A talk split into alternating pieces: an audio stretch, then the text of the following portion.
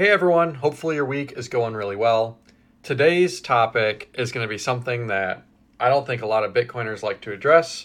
Even myself, I don't think it's easy to talk about because it's uh, a lot of centralization talk. Now, this chart, in my opinion, is the worst chart in Bitcoin. And you can actually find it on the Bitcoin Rich List or bitinfocharts.com. And then it's like forward slash top 100 richest Bitcoin addresses.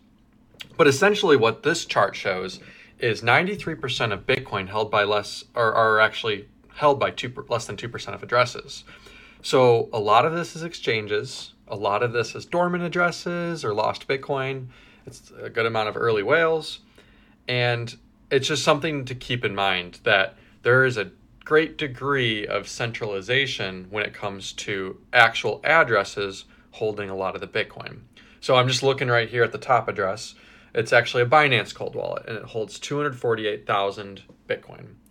Um, and a lot of these are actually exchanges. And as we know, each exchange you have maybe 10,000, 20, 50,000, a million plus users. I know through the exchanges, for example, Coinbase, they have like 30 million or, or one of the largest uh, pools.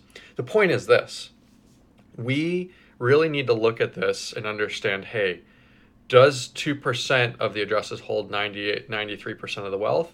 Or is it more decentralized than that? And I think it's decentralized. The problem is there's these honeypots, uh, which are these addresses. And if the exchange makes a bad bet, like we saw with FTX, or we saw with Gemini Earn, or we see with any of these other, like Celsius or, or BlockFi, that actually impacts the price significantly uh, on the downside. So I think what's really important is that if you do have Bitcoin, you move it to your own wallet, your own address in cold storage. Even a hot wallet is better than just keeping it on an exchange. What what I really look at this saying, this um, chart with bit, bit info charts, is it's really centralized on exchanges. This is not why Bitcoin was invented, guys.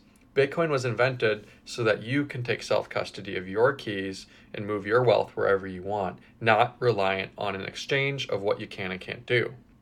So I think over time, what we want to see as Bitcoiners or as just people in general that want to invest in this is you want to see that this becomes more decentralized. So maybe uh, over time, 3% or 4% of addresses hold 90% of Bitcoin. Whereas right now it's 2% or just under 2% hold 93%. So I think it's really important. But I will say this, guys. Right now, in our current fiat system, the top 2% hold 48.7% of the wealth. Top 1% hold 30.5% of the wealth. So if you look at things through that lens, I would say that it's it's probably about equal because if you count for the exchanges, ETFs, MicroStrategy, Satoshi, miners, or like the early whales I discussed, these mining pools, like what whatever, you're really seeing that kind of edge closer to probably I would say between 30 and 50 percent of individuals hold the lion's share of the Bitcoin.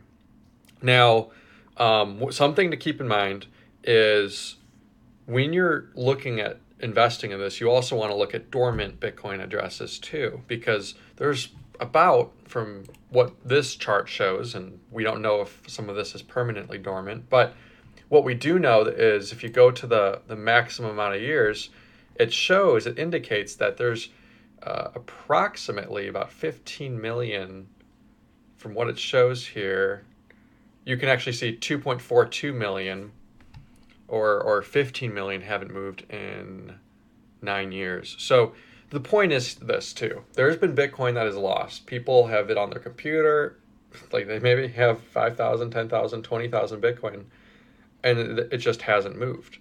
So there's a lot of lost Bitcoin out there as well. And that actually adds to the scarcity. As a lot of us know, if there is a lost Bitcoin, that's essentially a donation to the entire network because it creates that much more scarcity in in the price. So overall, what I think we need to do is this.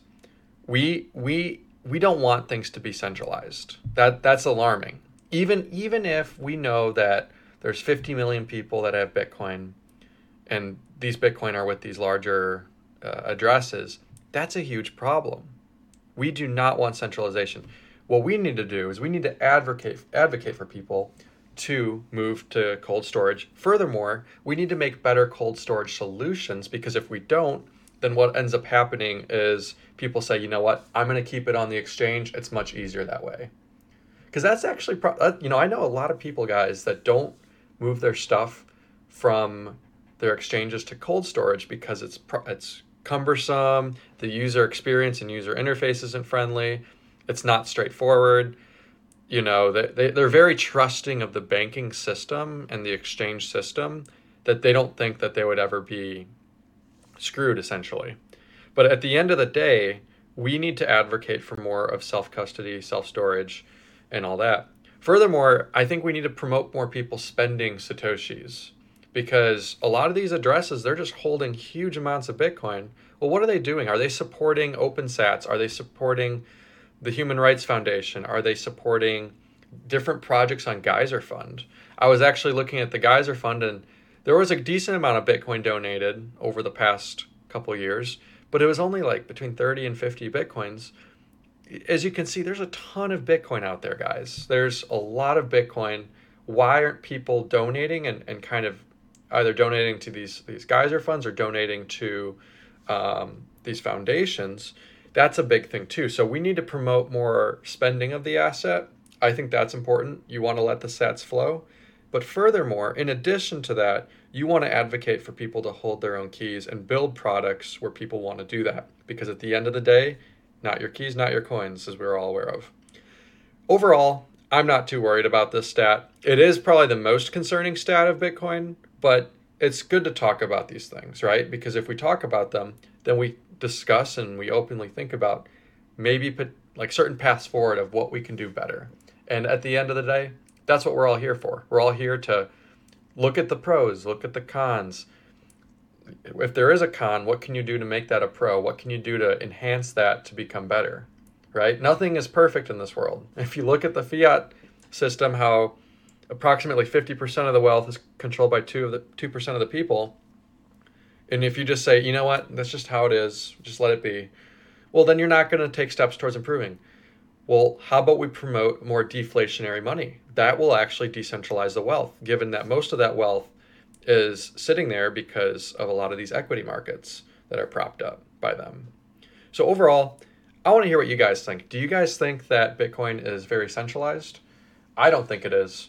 I think there is opportunity to make it more decentralized. And it is one of the most decentralized projects out there. But specifically, we really need to promote spending of Satoshis and we need to promote self custody. Anyways, you guys have a good one.